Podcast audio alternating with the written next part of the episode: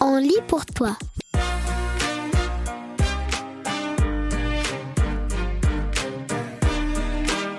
Aujourd'hui, on lit pour toi Les As de l'info et les débrouillards.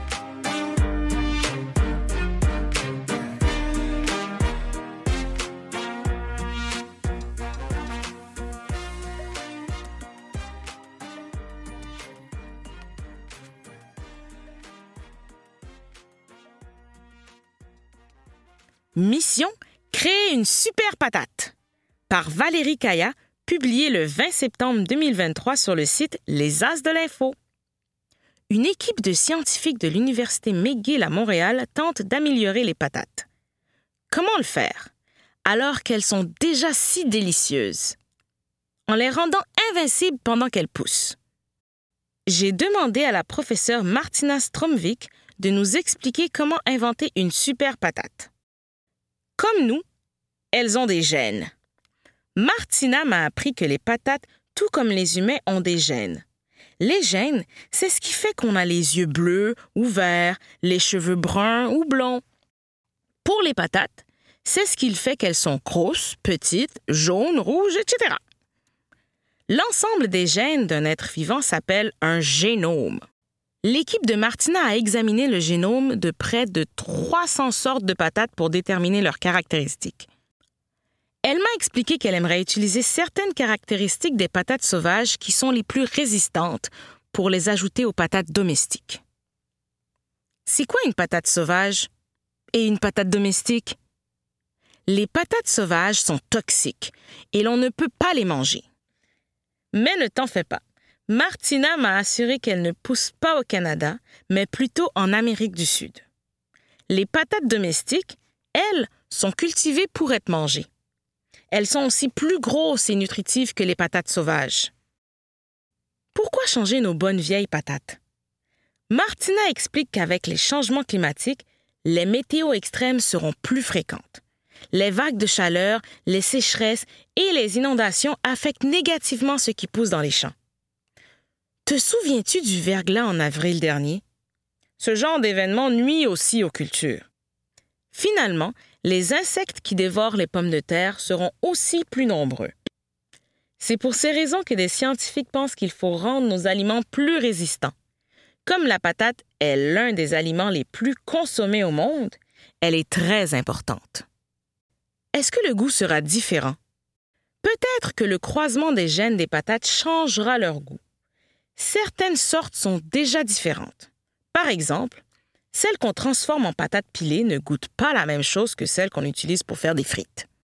Psst! Martina, elle, préfère les manger bouillies. Mais il faudra encore attendre plusieurs années avant de goûter aux premières super patates. Qu'est-ce qu'une patate? Tout le monde ne s'entend pas. Selon le Guide alimentaire canadien, c'est un légume. Sur le plan de la botanique, science des plantes aussi. Mais l'Organisation mondiale de la santé classe plutôt la patate parmi les féculents, comme le pain. D'autres spécialistes considèrent la pomme de terre comme un tubercule, réserve de sucre d'une plante. Bref, il y a de quoi être dans les patates. Le savais-tu? La patate a été le premier légume à pousser dans l'espace en 1995. Chaque été, à Grand Saut au Nouveau-Brunswick, on célèbre la fête de la patate. C'est le légume le plus mangé au Canada. Chaque Canadien en mange à peu près 300 par année. Le pâté chinois, la poutine et la tourtière sont toutes des recettes québécoises composées en partie de patates. Elles se trouvent même dans des desserts comme les beignes et les bonbons aux patates. Il existe un musée canadien de la patate. Il est à l'île du Prince-Édouard dans l'est du Canada. L'un de tes journalistes préférés l'a visité l'an dernier. Et toi, si tu pouvais modifier un légume, ce serait lequel et pourquoi?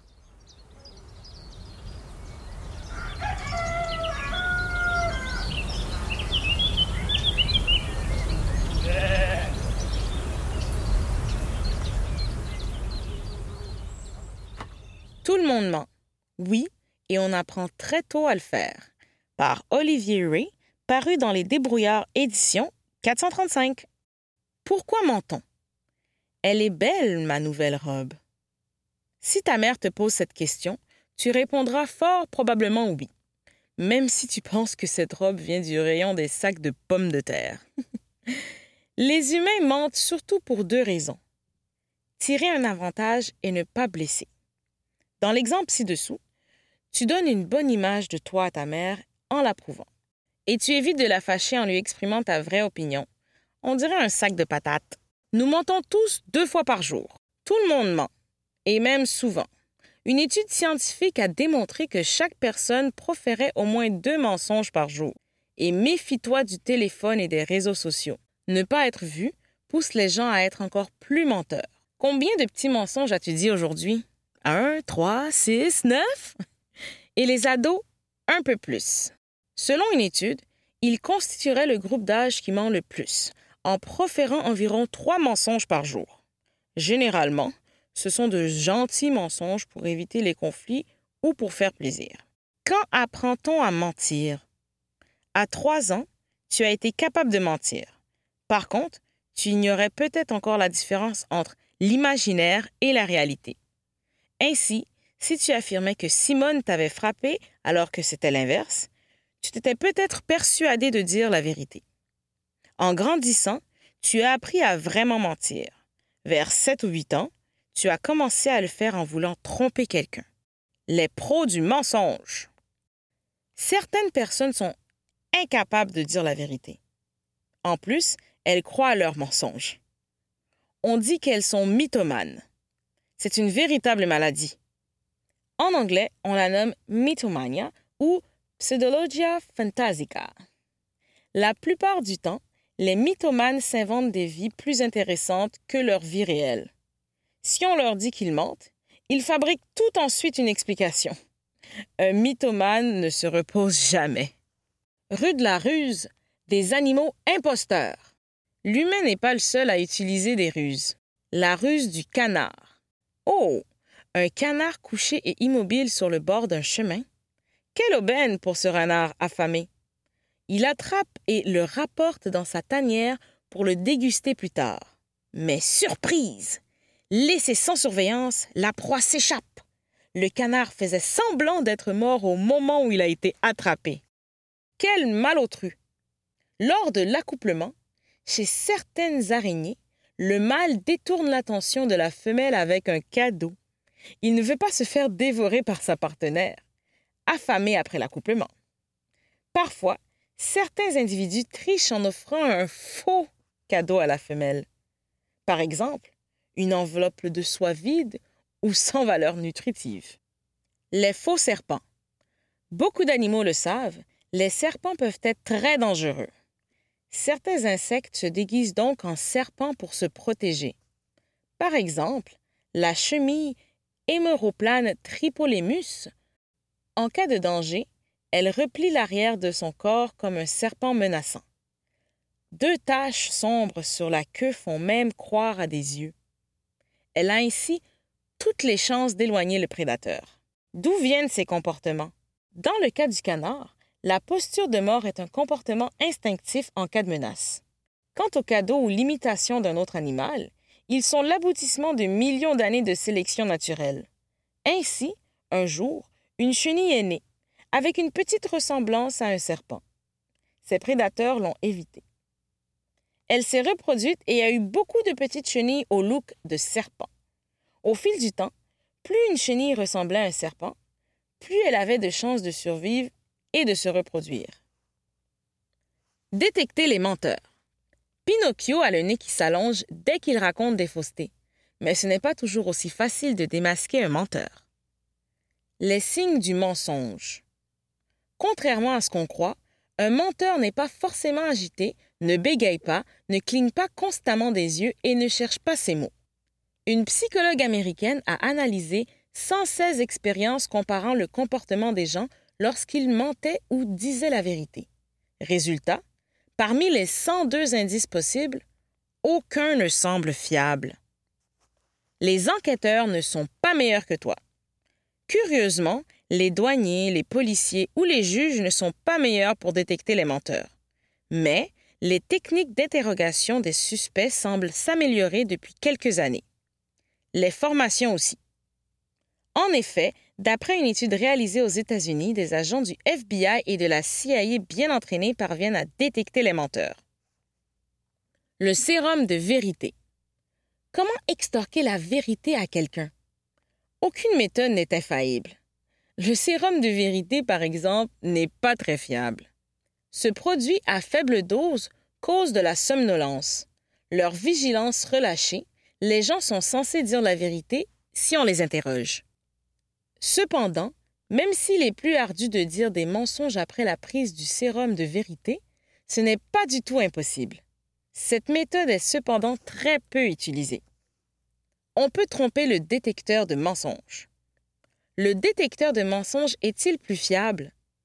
Il mesure l'accélération du rythme cardiaque et de la respiration ainsi que la transpiration dans les mains. Ce signe indiquerait le stress ressenti par un menteur. Mais quelqu'un parfaitement en contrôle peut mentir sans faire frémir le détecteur.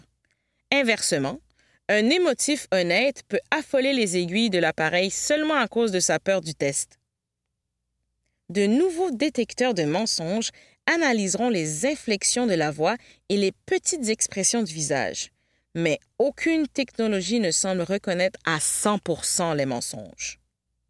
Raconter des mensonges perturbe notre digestion, au point que des scientifiques de l'Université du Texas aux États-Unis veulent inventer un détecteur de mensonges qui analyserait l'estomac.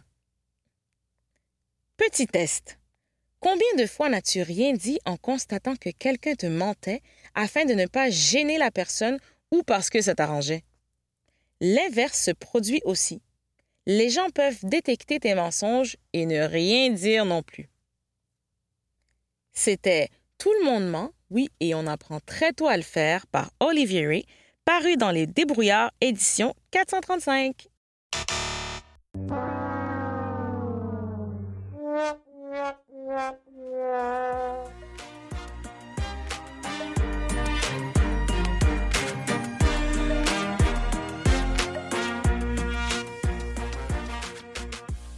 Écoutons nos déchets par Mathieu Fanière, paru dans les Débrouillards, édition 434.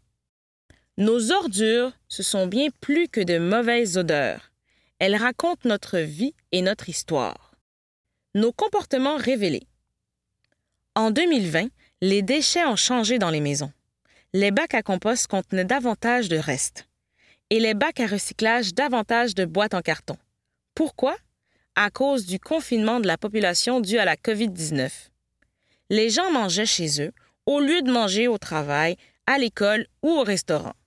Toutefois, le grand nombre de boîtes en carton révèle qu'ils ont commandé plus souvent leur repas à l'extérieur. L'analyse des déchets, c'est une science appelée rudologie. Elle sert mieux à comprendre les habitudes de gens à la maison ou au travail. Elle aide aussi à mieux gérer les déchets. Des déchets très bavards. La machine à remonter le temps. Les scientifiques les plus fervents du rudologie sont les archéologues. Ils étudient la société du passé à partir de leurs vestiges, en particulier leurs déchets. Auparavant, il n'y avait pas de collecte des déchets. Les gens jetaient généralement leurs ordures devant chez eux, mais aussi dans des carrières désaffectées, dans des cours d'eau ou sur les plages.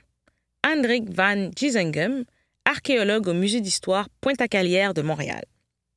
Aujourd'hui, les archéologues trouvent souvent des détritus enfouis près d'anciennes habitations, restes de nourriture, vaisselle brisée, boutons de vêtements et pièces de monnaie perdues.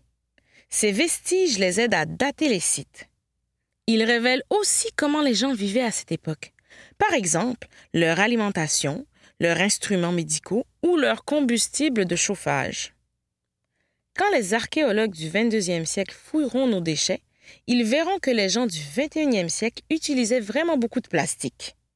Et quand ils tomberont sur des masques d'intervention ou des tests de dépistage de la COVID-19, ils sauront aussitôt qu'ils fouillent des ordures de 2020 ou de 2021. Des déchets et des secrets. La Corée du Nord est une dictature très rigide et fermée. On en connaît très peu sur la vie de ses habitants. Or, ils jettent beaucoup de déchets à la mer. Et ceci dérive jusqu'aux îles situées à proximité de la Corée du Sud. Dans ce pays démocratique, le scientifique Kang Dong-won tente d'en apprendre plus sur ses voisins du Nord. Pour cela, il décortique leurs déchets échoués. Par exemple, en consultant les ingrédients sur les étiquettes des aliments, il a réalisé que les Nord-Coréens manquent de sucre. À la place, ils utilisent un extrait de stevia, une plante qui pousse en Asie. La découverte du poulet géant. Autrefois, de grands oiseaux sans ailes appelés moas vivaient en Nouvelle-Zélande. Ils ont disparu il y a 600 ans. Comment sait-on tout cela? Grâce aux déchets trouvés dans d'anciens villages maoris, les autochtones néo-zélandais. Les archéologues y ont déniché de nombreux os de ces oiseaux. Les maoris semblaient tellement raffolés qu'ils les auraient chassés jusqu'à leur extinction. Ça va vraiment à la poubelle. Des aliments encore bons. Les poubelles des restaurants et des épiceries contiennent trop souvent des aliments encore comestibles, comme des fruits et des légumes moins beaux. Au Québec, pour lutter contre ce gaspillage, la compagnie Marché Second Life distribue des paniers de fruits et légumes laits rejetés par les épiceries. Ce gaspillage a aussi donné naissance à un nouveau comportement, le déchétarisme. Des gens fouillent dans les poubelles des magasins, des marchés, des restaurants, et ils y trouvent par exemple des fruits et des légumes en surplus ou jugés laids ou des yogourts périmés, mais encore propres à la consommation. Chez toi, Jetez-vous parfois à la poubelle des aliments un peu abîmés mais encore mangeables? On peut s'en servir dans toutes sortes de recettes. Par exemple, avec des pelures de pommes de terre, on prépare des croustilles ou des bouillons. Le pain rassis fournit une très bonne chapelure ou un délicieux pain doré. Quant aux fruits un peu trop mûrs, on en fait des compotes, des confitures ou des smoothies. Le cas du caca. Autrefois, les rondelles de hockey étaient souvent faites en crottin de cheval gelé. Aujourd'hui, elles sont en caoutchouc, mais les excréments d'animaux ont encore toutes sortes d'utilités. Par exemple, les agriculteurs fabriquent souvent un engrais appelé fumier en mélangeant des excréments d'animaux à du foin. La bouse de vache séchée sert de matériau de construction ou de combustible dans plusieurs régions du monde. Au Japon, il existe des bâtiments entièrement chauffés aux excréments humains. Du neuf avec du vieux. À partir de déchets, les éco-designers fabriquent de superbes vêtements, bijoux ou objets décoratifs. Par exemple, boucles d'oreilles en verre recyclé, bracelets en chambre à air, sous-vêtements en retaille de tissu, blousons en toile de parapluie brisé. Une vieille tradition à recycler? As-tu déjà vu des personnes qui récupèrent les canettes et les bouteilles vides dans les lieux publics? Ils les rapportent à l'épicerie où les contenants en aluminium et en plastique sont récupérés. Ces personnes reprennent la tradition des chiffonniers. Autrefois, les chiffonniers fouillaient les tas d'ordures avec leurs crochets à la recherche de vieux chiffons. Leur tissu servait à faire du papier. On faisait bouillir les chiffons, puis on en récupérait les fibres pour préparer de la pâte à papier. C'était une recette chinoise vieille de 2000 ans. Arrivée en Europe vers l'an 1000, elle a donné naissance au métier de chiffonnier. Au fil des siècles, ces derniers ont ramassé de plus en plus d'objets usagés. Tout ce qui était réutilisable est donc revendable. Les chiffonniers ont disparu au début du 20e siècle avec l'intention des poubelles et du métier d'éboueur. C'était Écoutons nos déchets par Mathieu Fanière, paru dans Les Débrouillards, édition 434.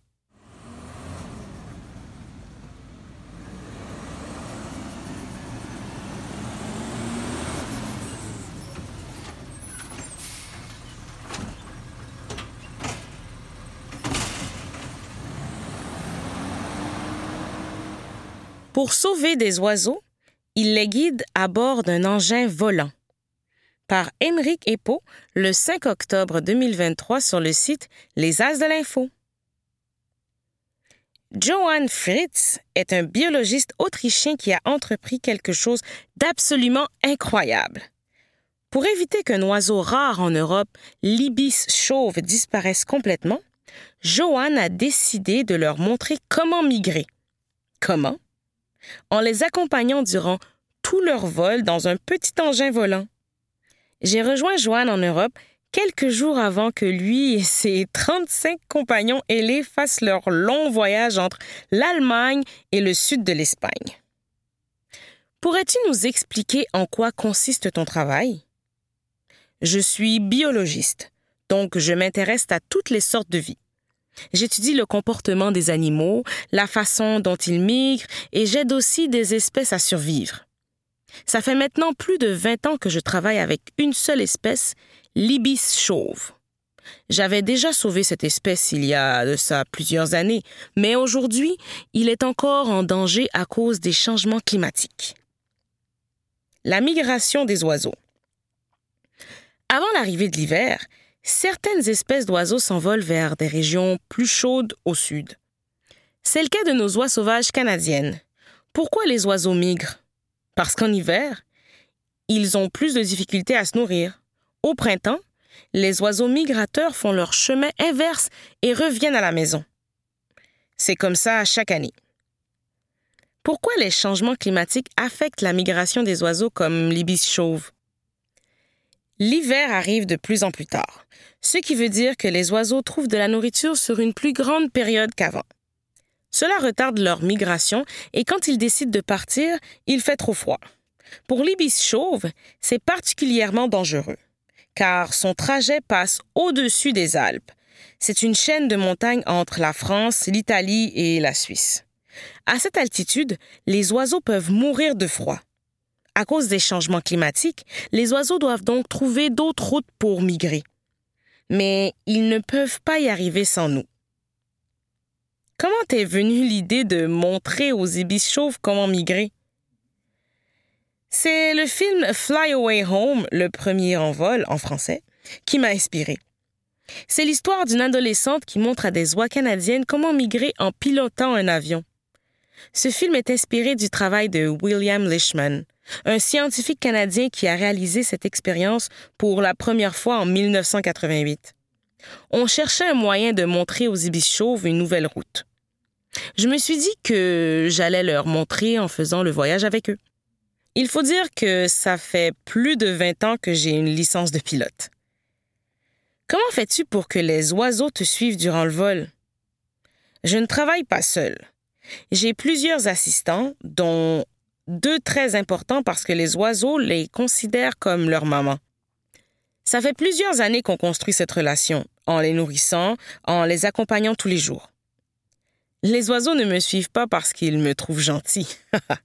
Ils suivent leur maman humaine. Alors, une de mes assistantes vole avec moi. Et l'autre vole dans un deuxième appareil avec un autre pilote. Comment ça se passe durant le vol? Que ressens-tu? C'est vraiment impressionnant. On vole avec des oiseaux à plus de 100 mètres au-dessus du sol. C'est juste incroyable. Parfois, c'est angoissant, mais c'est tellement une expérience unique. En plus, quand les oiseaux migrent, ils volent en formation. C'est juste fantastique à regarder. Je ne m'en lasserai jamais. Joanne et ses compagnons ailés vont parcourir plus de 1950 kilomètres pour atteindre leur destination. Johan Fritz est assez courageux de faire ce voyage. Tu ne trouves pas?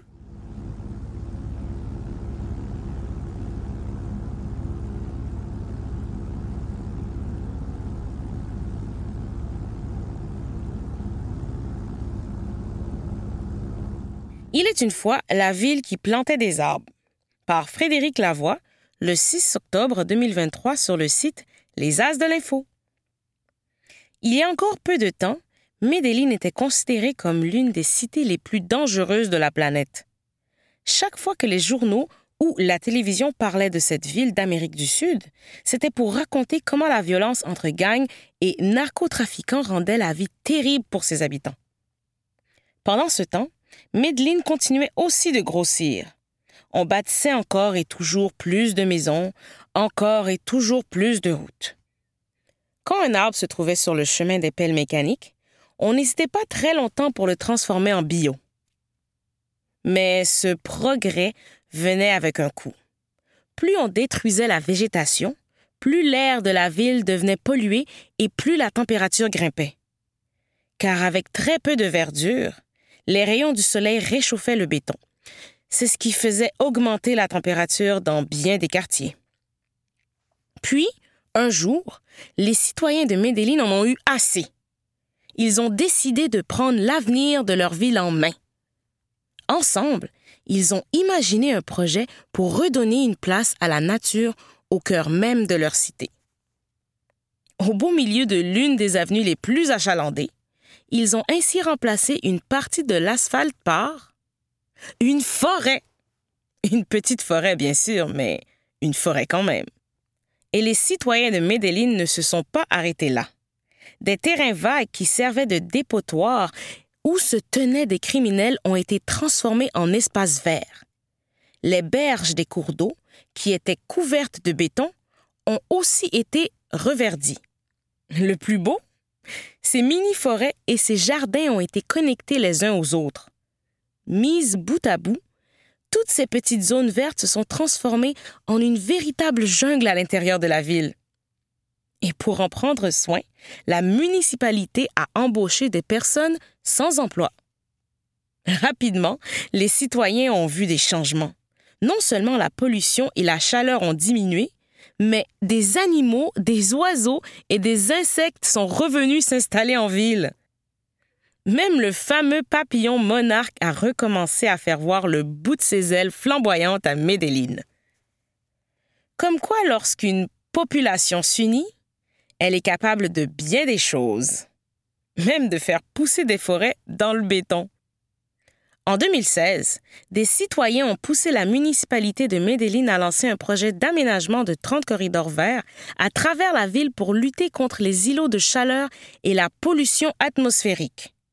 Depuis, la température moyenne de la ville a diminué de 2 degrés Celsius. Les spécialistes ne s'attendaient pas à un aussi bon résultat. D'autres projets pour augmenter les espaces verts dans la ville sont en cours.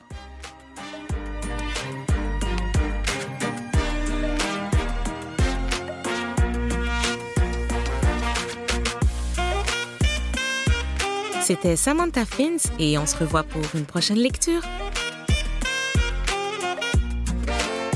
C'est tout pour aujourd'hui. On se retrouve dans deux semaines. Merci à toute l'équipe.